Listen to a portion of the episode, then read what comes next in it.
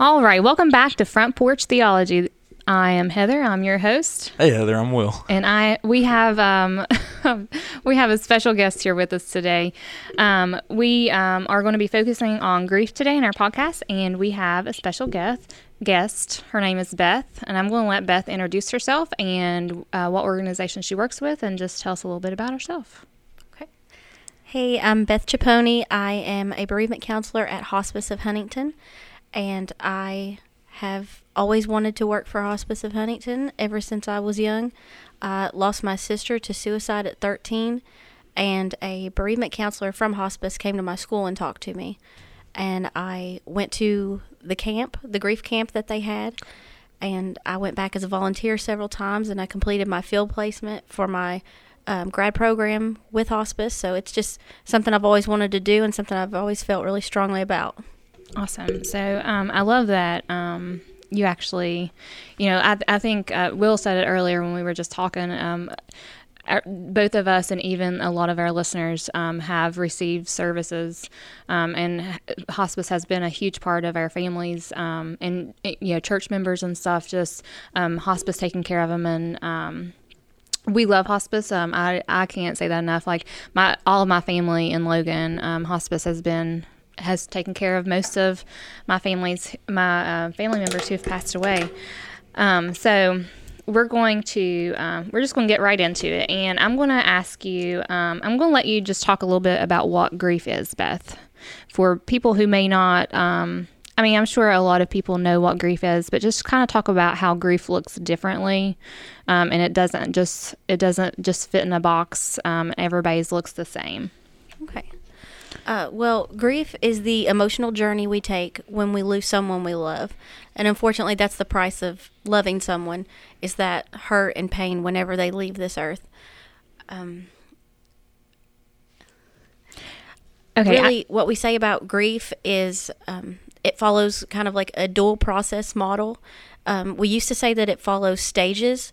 Um, Elisabeth Kübler-Ross said that we would follow stages like denial, anger, sadness. We really don't think that now uh, because we know that everyone's different Yeah. and they don't necessarily follow a certain pattern or order to their emotional journey. Uh, so we use the dual process model of grief to kind of explain that to people. And what that looks like is almost like a Venn diagram of loss oriented responses and restoration oriented responses. And the loss oriented responses would be kind of the uh, the negative things, the negative coping skills, uh, uh, secluding, um, kind of really retreating into yourself, separating yourself from family and friends and things that you love. So those would be all the negative aspects. And the restoration oriented is the things that are moving you forward in your grief, uh, reaching out to people, reaching out to your pastor, um, getting closer with your church family is a great way. Um, really, all of that, uh, reading the Word and seeing what the Bible says about grief and, and pain and suffering, those are great ways to, to move forward.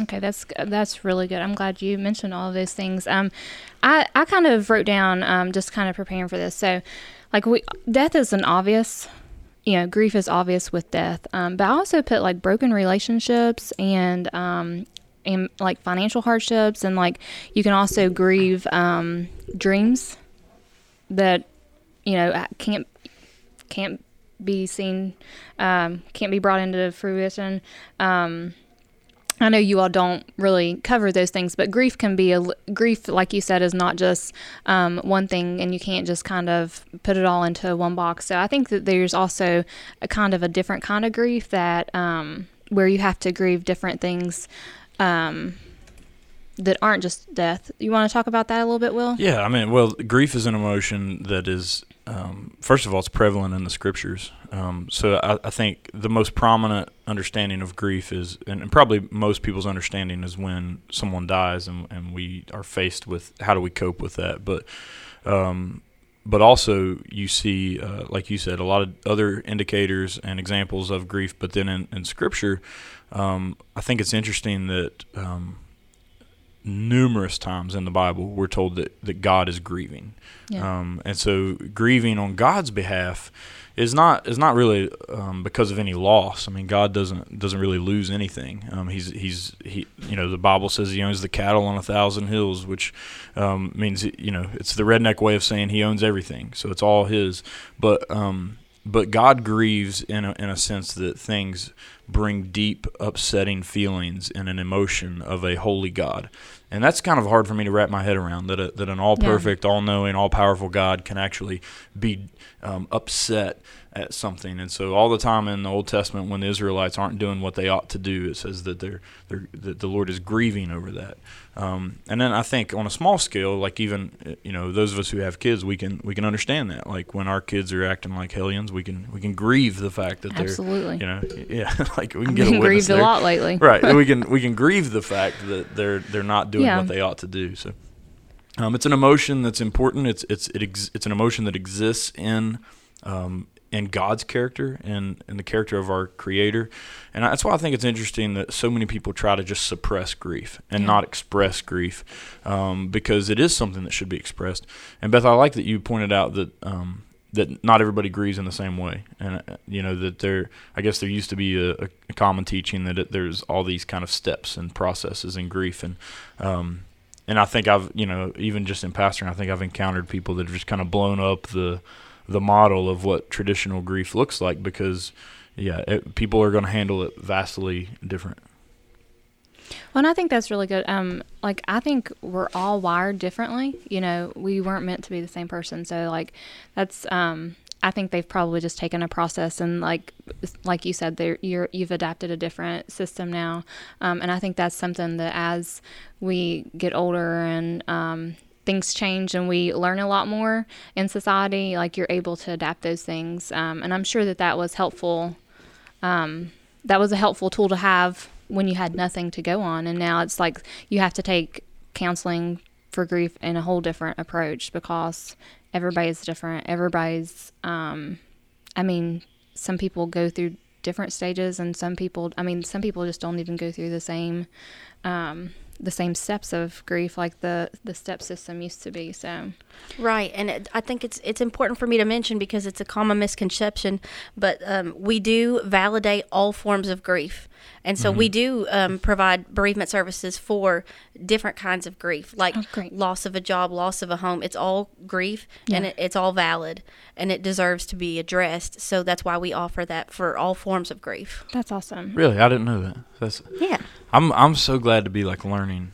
yeah this. I- It's- it's seriously i mean there's so many people who um that's a, like it's a good thing to know. yeah it especially as a pastor. because yeah so so we're we're actually making like a we're trying to make a resource bank too um, just Mm-hmm. to kind of um, put what organizations and therapists and things that we know um, are good sources so we are actually really glad you're here to learn I'm experiencing a little it. grief right now from Jeremy not being here. oh jeez I miss him. well i can't say the same thing so i validate your grief but i Okay, do not Thanks for well, thanks um, for understanding.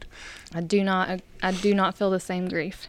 So it is kind of lonely without him, though, isn't it? It's a lot more peaceful. It is. It's, I don't feel like we're as angry. I feel like the. Well, you're not stressed out either. that's like, true. I'm not. I, I think this shows. I think I'm sweating right now, but not like abnormal sweat like yeah, last week. but I, yeah, but I think this shows that the source of, of worry in your soul really comes from Jeremy and not knowing what he'll say on a podcast. not knowing what Jeremy will say. So, okay. Well, um, we had um, like like with our mental health and some of our other topics. Um, I put out a post on Facebook just to ask some of our friends and listeners um, what questions they may have for Pastor Will or even for Beth about grief. And we have um, one, two, we have about six or seven questions. So, um, so I'm just going to kind of um, go through here, and Pastor Will's going to kind of take the lead on some, but uh, Beth is going to take the lead on most of them. So, um, how can you help someone during their grieving process? Well, um, what we say, the best thing that you can do for anyone is to listen. And when you listen, you need to be present. Really listen to what they're saying and feeling, and don't pass judgment. Because what they're thinking and feeling is not going to be the same thing that you're thinking and feeling.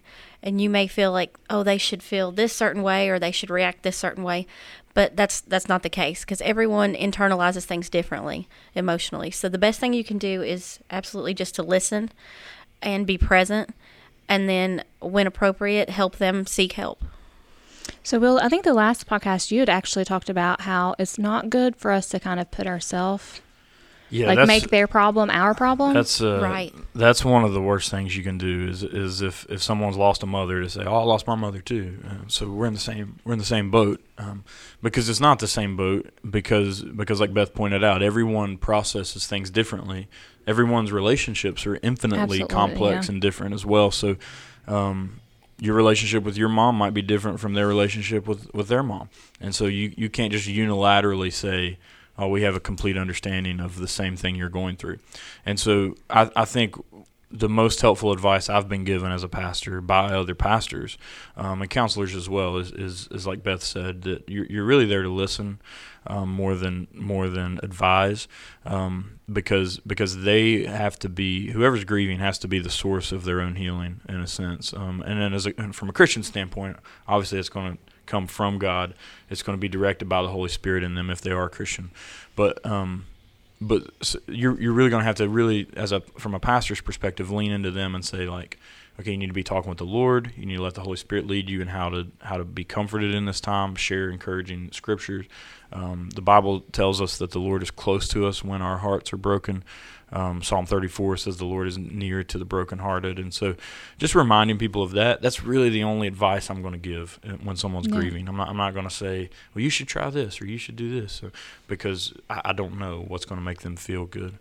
And my mom is is really great at this, and she's led by example for me in a lot of situations. But I've heard her say um, to grieving families a lot, "Whatever makes you feel better." Like, and and that's and that's true. I mean, um, different people it's going to be different things. Yeah, that's good. Okay, so um, what are some ways that you can move forward after the loss of a child?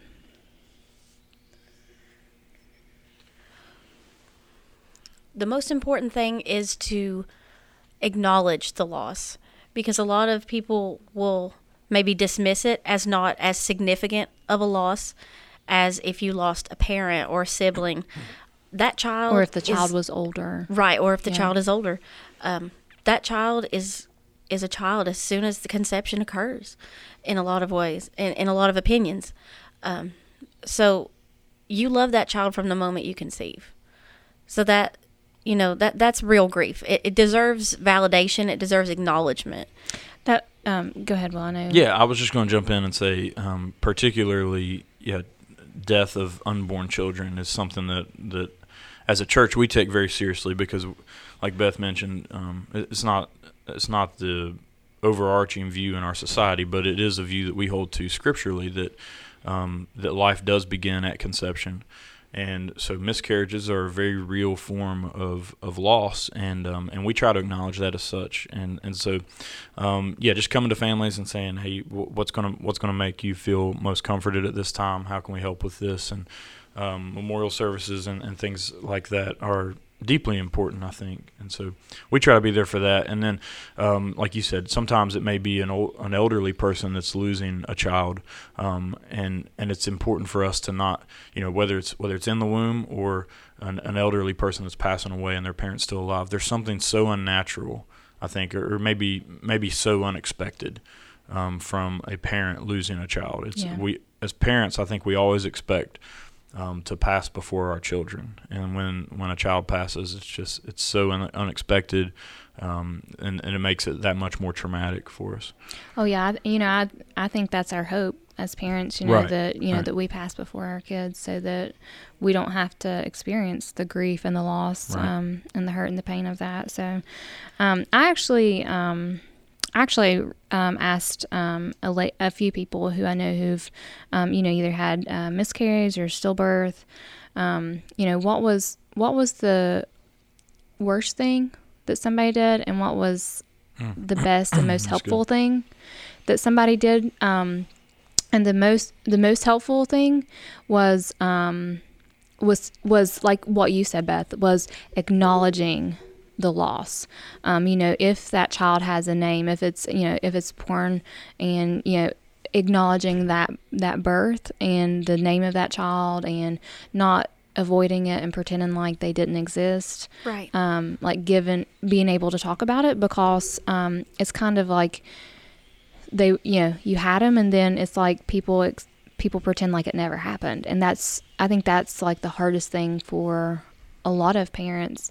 And then the she you know the one of the most hurtful and not helpful ways was you know saying oh you can try again. And especially with like miscarriage and stillbirth and stuff you know it wasn't in god's timing. And um, you know those things i think we um, i think as christians we try to um, grief is kind of unexpected and because circumstances are so different with everybody um, ev- everybody's grief like we try to say things that are comforting but i think that's we can sometimes be very hurtful um, in those things. So do you have anything to say about that? Well, um, what I would say about that for anyone that's experiencing that is don't be afraid to reach out for help and don't think that your grief is so overwhelming that you can't be helped because there's even um, a psychological component to it. The chemical makeup in our brain changes when we go from pregnant to not pregnant. And that really can impede the grieving process. You know, it, it alters your hormones. So it alters your ability to process through emotions, positive and negative. So reaching out for help is not disgraceful. It's not to be shunned or shamed. Uh, it's really just a natural part of life. When you're when you're in trouble, you reach out for help. yeah that's good And from a, from a gospel perspective, I would add too that life is created for the purpose of eternity, yeah not for the purpose of time on earth. And so, um, so there's something in the sovereignty of God that when God creates um, a, a baby, a new life at conception, that even if even if that child is never born, even if that child never walks, God has created a soul for eternity. Right. And there's there's something special about that, um, and and that's one thing I've always tried to emphasize to uh, to parents who have lost a child before birth, um, is that you know at a, at a funeral we will typically celebrate life of someone. We will will acknowledge accomplishments and things that they did in their life, and um, one thing that I always try to uh, reiterate um, is that uh, like a baby notices light at 15 weeks.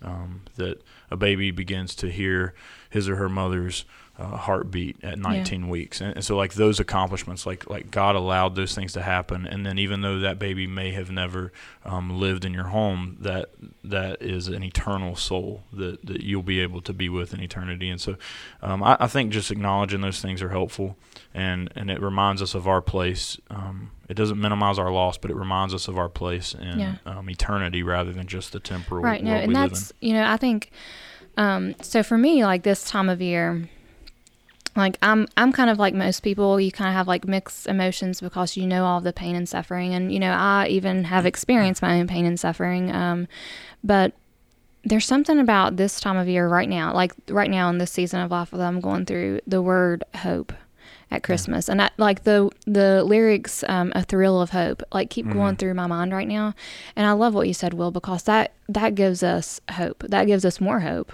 Yeah. um you know not not just that we want to live in eternity with with god and uh, you know but you know that gives us hope of where our you know where our child may be and uh, where our child is and you Yeah. know just um for somebody who has had a, had a miscarriage uh, that gives me Yeah. actually a lot of Well, that gives like- me a lot of hope And. I, I did a funeral one time for a family um, for their daughter that passed away. I think she was four. She may have been five, but very young, and she'd passed away. And I, I just remember the the question they kept asking was, "Why would God create her for just for four years?" yeah And and like with as much love as possible. I'm like, he didn't. He didn't just create her for four years. He created her forever. Like she, Yeah. like she is an eternal being. And um, I, I think just reorienting our minds to that Yeah, can be difficult, actually- but it's it's so important for us to remember.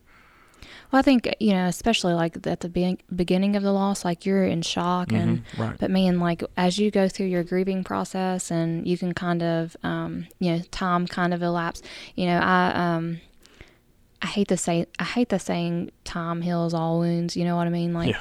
um, but time actually gives you, you know, as long as as long as you are clinging to Jesus and that time can actually help you realize and see that you have hope and that we were made for eternity, not you know, Yeah. not for here on earth. And that's actually You know what Billy Graham said about beautiful thing. that? That's What? one of my favorite Billy Graham quotes. He said, "Time doesn't heal anything; it's what you do with the time that heals." That's good, I thought that was yeah, very no, that's insightful that's from actually Pastor Graham. yeah. Yeah.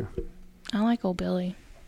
Don't you be face making right now at him. No, I, I love Billy Graham. Okay. All right, we're going to move on to the next question. So, um, this one I thought was kind of, um, and Beth, I'm sorry, I, I started at the bottom of the list instead of the top of the list of the questions for you. And um, You're the host. You get to do whatever you want. I know, Yeah. but she has a list of the questions, and I'm kind of, I Oh. might have thrown her off a little bit. Yeah, so I, I just wanted to let the her know. question. Not at yeah, all. I don't give you anything Nope. because you're you wouldn't read it if I did. So, um, so why does some grief swallow you up while others can uh, while other griefs you can deal with?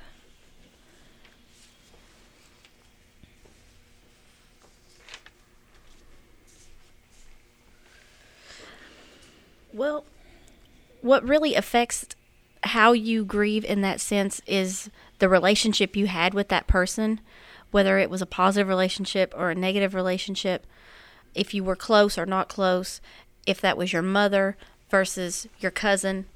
You know, the the emotional connection to that person is what determines whether it becomes also overwhelming or it seems a little bit easier to handle. It, it really just depends on the relationship you have with that person, is what it boils down to.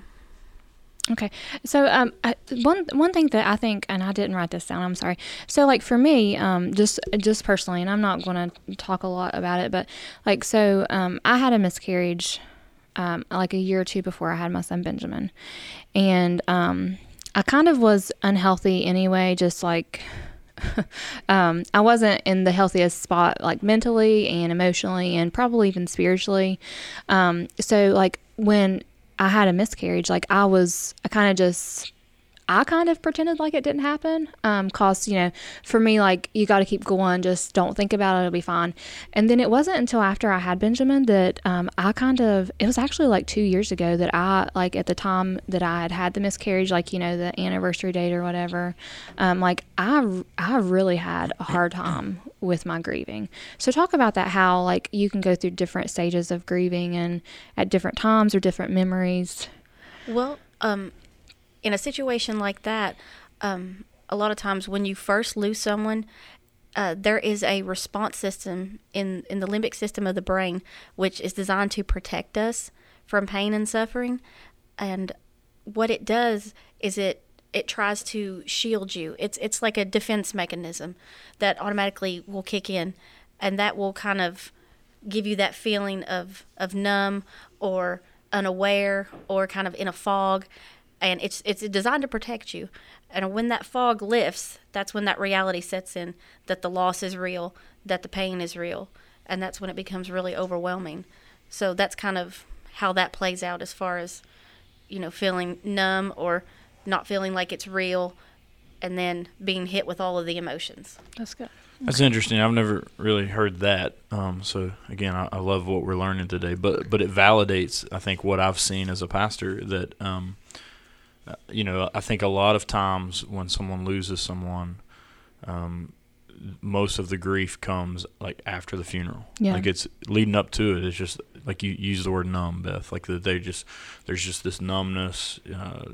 you know, they might not talk about it very much. They might they might be very closed off. I'll, I'll ask some questions. You know, and how are you doing? You know, is there something I can? It's like fine. You know, I'm okay.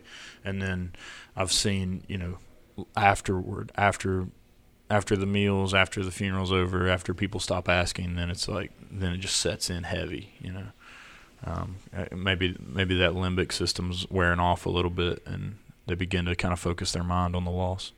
Definitely. And from a lot of people I've actually talked to, the third year seems to be one of the hardest years because that's Really? when the fog is lifted and the reality sets in. All the people stop coming with the meals. yeah. People stop reaching out that- with calls I because mean, they think was- you should be over it by Yeah. now when Yeah. you're not.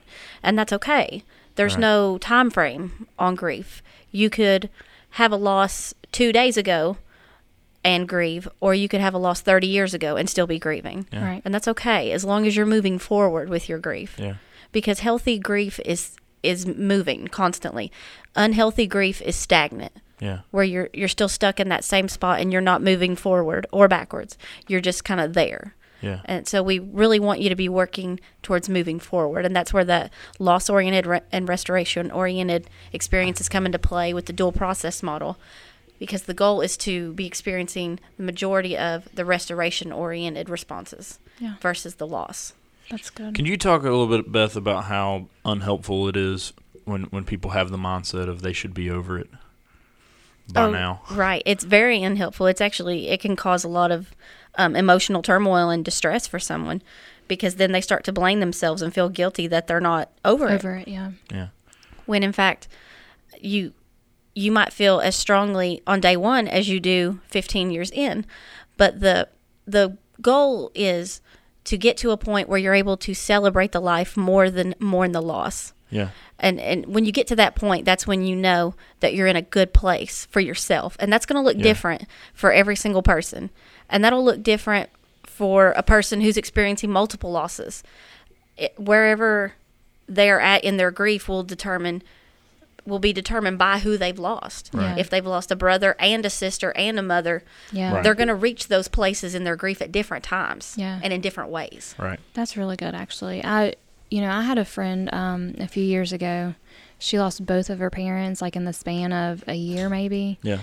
And um, I mean, it's just, it's been really hard for her. It's been, um, you know, her parents were el- you know, were older and elderly, but I mean, it was just a real. Str- it's still a struggle, you know, ever because she's like experiencing different waves of grief at different time for different for each of her parents. That you know, right so it's um I think sometimes it's because we haven't experienced that depth of grief, it's sometimes hard for us to to minister and and care for people who are and that's why, you know, um Yeah. Well, I mean, yeah. Frankly, I mean, it's just sometimes you can't. Sometimes Yeah, you can't do what you, you want to. You can't feel what they're feeling. I mean, Right. Jeremy talked um, a lot in the last episode about empathy and how important that is.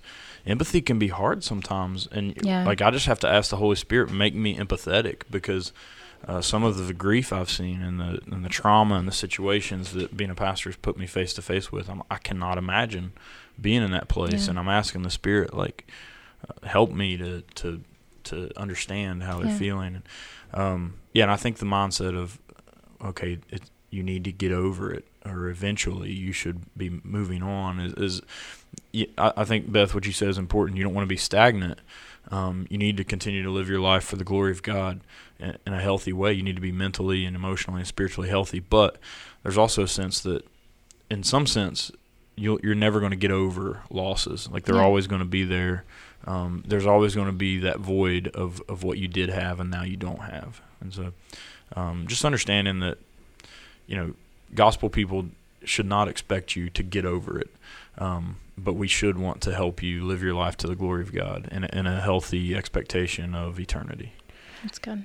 Right. And e even in the bereavement world, we say, you know, you don't get over the loss, you learn to get through the loss. You Yeah. learn to live with the loss. Yeah.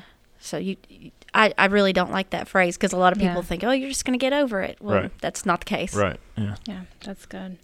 Okay, so our next question is um is it okay to question God for the people and things that we've lost? Yes, it is definitely okay to question God. Um, and and it, there's something that feels a little bit off about doing that. Um, I mean, of Romans nine, uh, I think the the wording is, "Who are you to answer back to God?" Um, some translations even say, "Who are you to question God?" Um, because because of God's sovereignty and our finiteness. But um, but really, what what Paul's getting at in Romans nine is God is sovereign. You cannot, in an attitude of um, disdain toward your creator um, have this attitude of I can do this better than you, right? You always have to have an attitude of worship, but you see a lot of really genuine worshipers in the Bible asking a lot of questions to God. Some of them sound really rude, by the way, um, like like really hateful questions being posed to God, and um, and so I think there's just this raw emotion in the Bible. So Psalms 13 is is one I'm preaching on this week, and David says, uh, "Oh Lord, how long? Like how long are you gonna? Um, are you, how long are you gonna stay away from me? How long are you gonna let Yeah. these enemies rule over me? How long are you gonna do this? Like like he's getting impatient with God. Um, another one is." Uh, Habakkuk, I think it is Habakkuk and Jeremiah both ask really like uh, kind of disrespectful questions to God. One of them says, uh, "Lord, are you going to forget us forever?" Like implying that you have completely forgotten about us. And Yeah. it's like, of course, the Lord hadn't forgot, but they're just being honest. Like, and and I think there's something beneficial about this. If if I deeply love someone, let's let's take Amanda for example. If I deeply love my wife and my wife does something that either I disagree with or I just don't understand, I, there's no world in which I'm not going to ask her her motivations or why she's doing that. And so, if you deeply love God, if you love His will, if you love His gospel, and He does something that you don't understand, you're not sinning by asking why. Yeah. You're not sinning by questioning God's purpose. Um, you're just being in a good relationship with your God. Um, and so you don't have to even like what God does, but you, you just understand your place in God's plan, and then you just you just be honest and transparent with your Creator. Yeah. That's good. I think you can even view that from a relational standpoint as parents with children. Parents always want their children to come to them when they have questions and concerns Yeah. over their friends or, or other Right. people. Mhm. So, I mean, and if God is viewed as our Father, Right. He wants us to come to Him with questions and concerns. Right. He wants us to seek Him when we are seeking information. Yeah, that's right. That's good. Okay, we have two more questions. So um, the next one is, um, and Will, you can kind of you can kind of answer this one, and then Beth can give any um, any additional information if she wants or additional answer.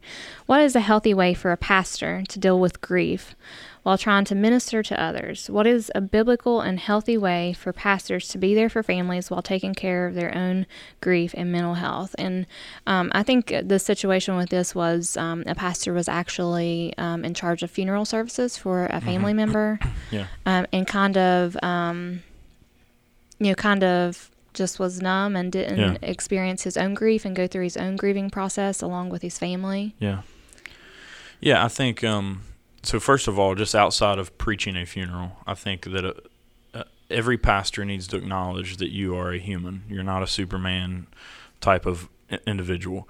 Um, so you're going to grieve, and then also even situations that you're not personally connected to are going to cause you to grieve. Um, so I, I think I've mentioned on the podcast before. One thing that that I've done is I've gone to funeral homes and I've said, please put me on a list of when people come in and they don't have a pastor, that somebody dies and they don't have any.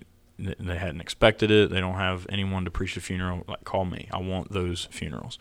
Um, and there have been times that I've really regretted doing that because it, it throws you in, you know, like Yeah. some of the craziest situations and things. And um, so I've done a lot of like funerals for drug overdoses, children, suicides, um, where where families are not believers and they, they really just they don't they don't they don't have the gospel hope that we have. Yeah. and and so that takes a toll on you personally. And if i don't have an outlet to talk about dealing with those things then that's going to put me in an, a mentally unhealthy place where i'm not going to be able to help anybody um, because i'm not going to be healthy myself it, like it's like jesus said it's the blind leading the blind at that point.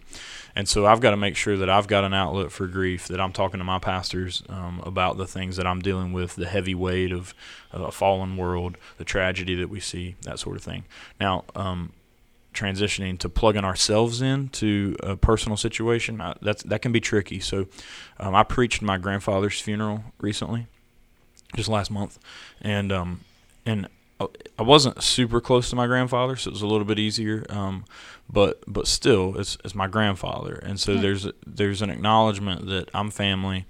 This is going to be more difficult than the typical funeral uh, for me, but um, but there I think there are times that I need to say I'm not going to do that. I'm not going to preach the funeral. Absolutely, yeah. Because because I just don't think that I'm in a place to do it. Now, um, with my grandfather last month, I felt like I could, and and I by God's grace, I felt like I, I you know did justice to the gospel, presented everything well. I, I I pray that I was comforting to the rest of my family, um, but there was uh, when my other grandfather passed, I was a lot closer to him, and um, and and I spoke at that funeral, and I and I just like I couldn't even get through a couple sentences with, and, and so it's just um, it just depends on your life experiences, different things like that, and um, but if you are going to preach a funeral for someone you're you're really close to, um, I think I think you do have to take some time to grieve. Definitely um, talking to someone. Um, so I, I, talked to Pastor Jeremy about my grandpa before I went in to preach yeah. his funeral. So in a sense, like having that emotional release for yourself before you step into a room to comfort other people.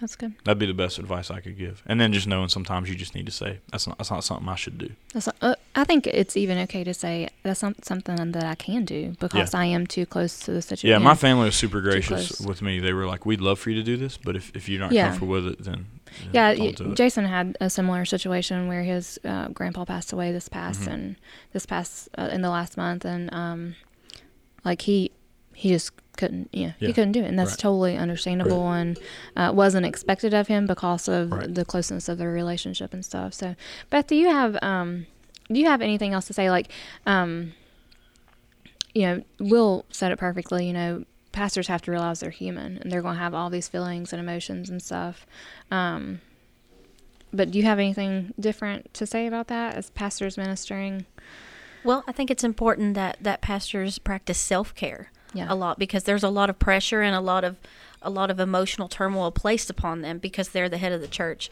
And the congregation, you know, kind of feels like we have to direct all of our issues towards him or her. And you know, it's important for them to be able to acknowledge I, I can't do this or I'm not comfortable doing this. And for them to practice self care by whatever means, you know, they use which you know could be like fishing, hunting, any of those activities that you enjoy outside of being a pastor. You know, making sure to replenish yourself emotionally and and take that time alone to reflect and think and and not have the weight of the congregation on your shoulders in that moment because it, it can probably feel like that a lot of times mm-hmm. when you lead a church and this is why like a good like healthy view of god's sovereignty is important for for gospel ministry because when people sit down in my office and they're and they're dealing with grief, I am not their helper ultimately. I mean, God might use me in some way, but like I am pointing people to Jesus. Like, yeah. And, and that's and that, like God's sovereign. We're we're sinful, and and we need to remind one another that like our hope is in Christ, not in a pastor, not in not in a, a counselor. And, and by God's grace, those people really help us reorient our minds and our hearts to where they ought to be. And so they, they are beneficial but ultimately our hope is in jesus. And so like that i think that's something we need to remember in in the midst of grief. So did you just um, tuck away what beth said to you a while ago? That you know self-care and fishing she kind of looked at you when she said it. She said fishing yeah. first. How does that make you feel? I love that. I yeah, mean she's me, just kind of give you additional yeah, it means um, I can take I can take fishing and not count it. said it right. I can take it not self-care. as a day off. It's self care, yeah, right? Self-care. So when I go fishing, I'm not off the clock. That's that's my job. That, you yeah. can you can tell your wife this is self care. I have oh, to go, go, fishing. I'm going to. I'm gonna tell go, your, go tell your members, hey, I need your boat. This is self care. yeah. Uh, there you go. I'm gonna hold on to that. Hold on to that. Absolutely. Tuck that one away. Yeah. Go for it. Um. Okay. So we're at the last question, and um then I wanted to kind of um, I re- I saw something and I wanted to kind of write it down like coping with grief during the holidays and we'll talk about that in a minute but we'll do our last question and um, then we'll get to that. So is it normal for us to become numb or um, immune to certain things we go through in the in the present because of pain and grief we may have experienced in the past? If we just shrug it off and we want to keep going on and moving forward even if it seems cold or unsympathetic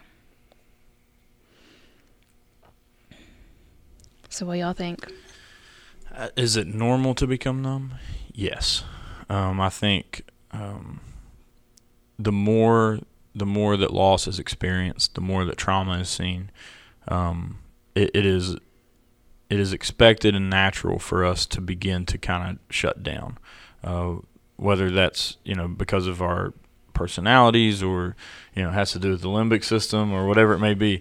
Um, I, I think that is normal, but I think for a Christian, we need to fight that. We need to fight that numbness because we need to be very real in a sense of um, every tragedy ought ought to have deep implications on us, and, and so like I mean, this is Jesus. We serve a we serve a Savior who who became human um, to save humans, right? And so Jesus came. He he felt emotions. He went to funerals.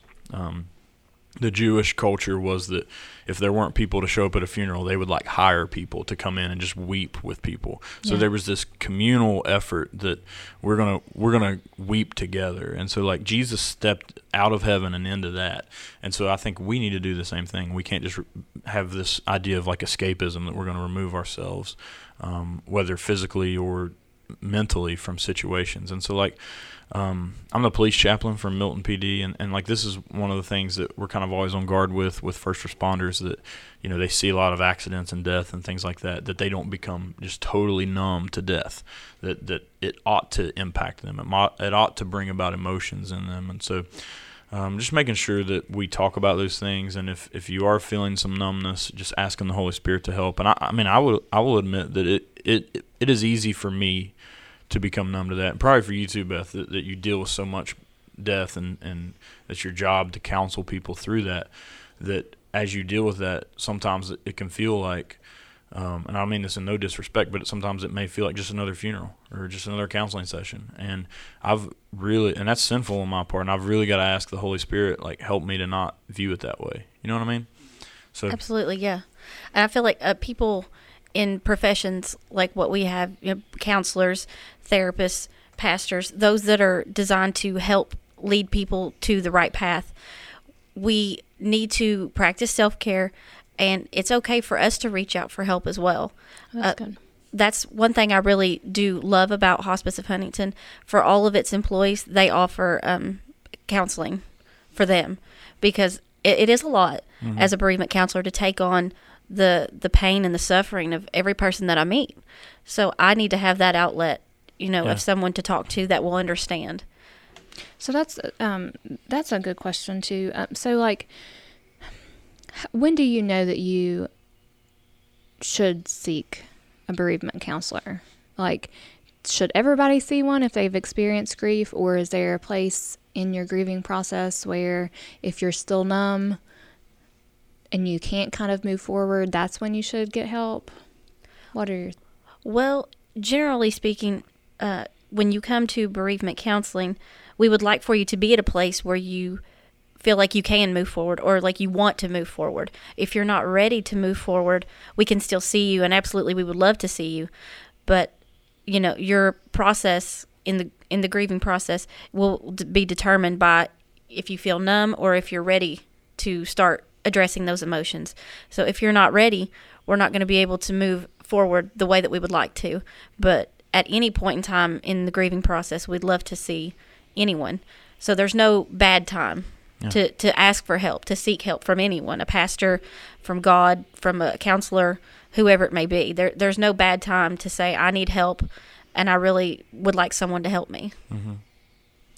Yeah, I think um, I think I, I don't know that I'd go so far as to say every single case you should see a bereavement counselor, but I think that it, certainly I think every death warrants uh, talking with someone, whether and that could just be people in your family. I don't know, but Yeah. I, I I do think that as humans we are we are emotive and we are relational, and Yeah. if we don't if we don't talk about uh, loss that we've experienced, then it, it will lead to serious uh, emotional and mental damage. Yeah, that's good.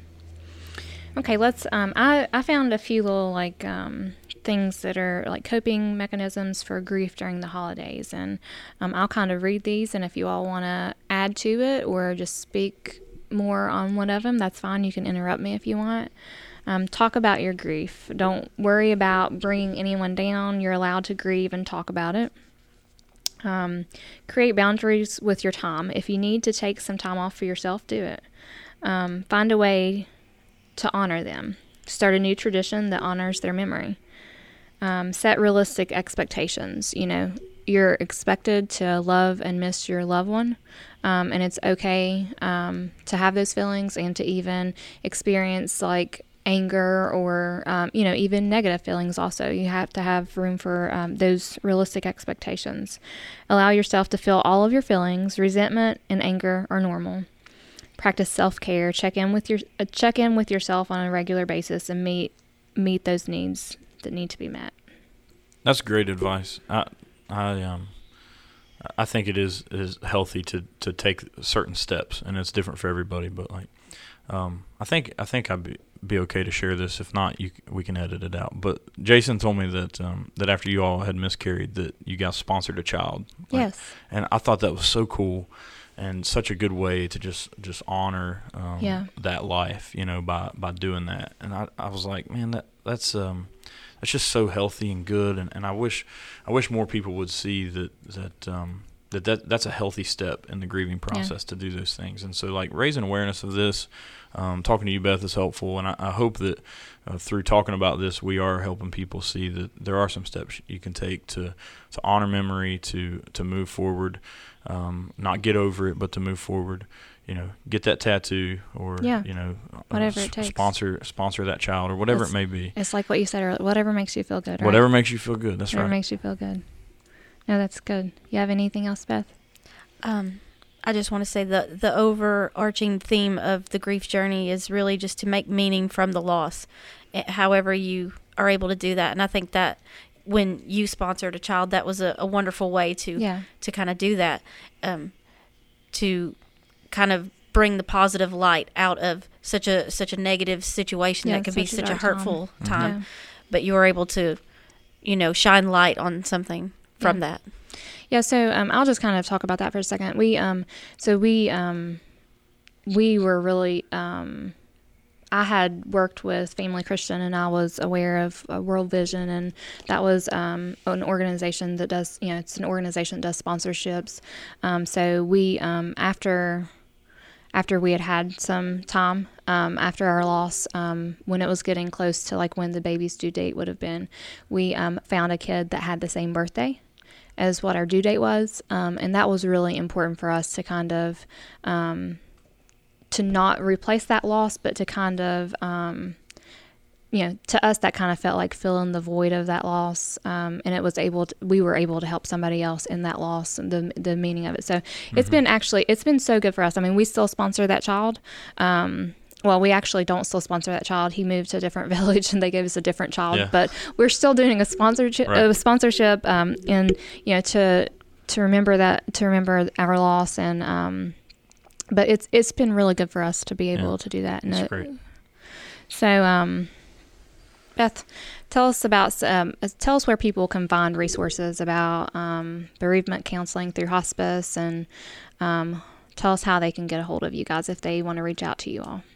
Well, um, you can certainly go to our website, which is hospiceofhuntington.org, um, for information on bereavement services.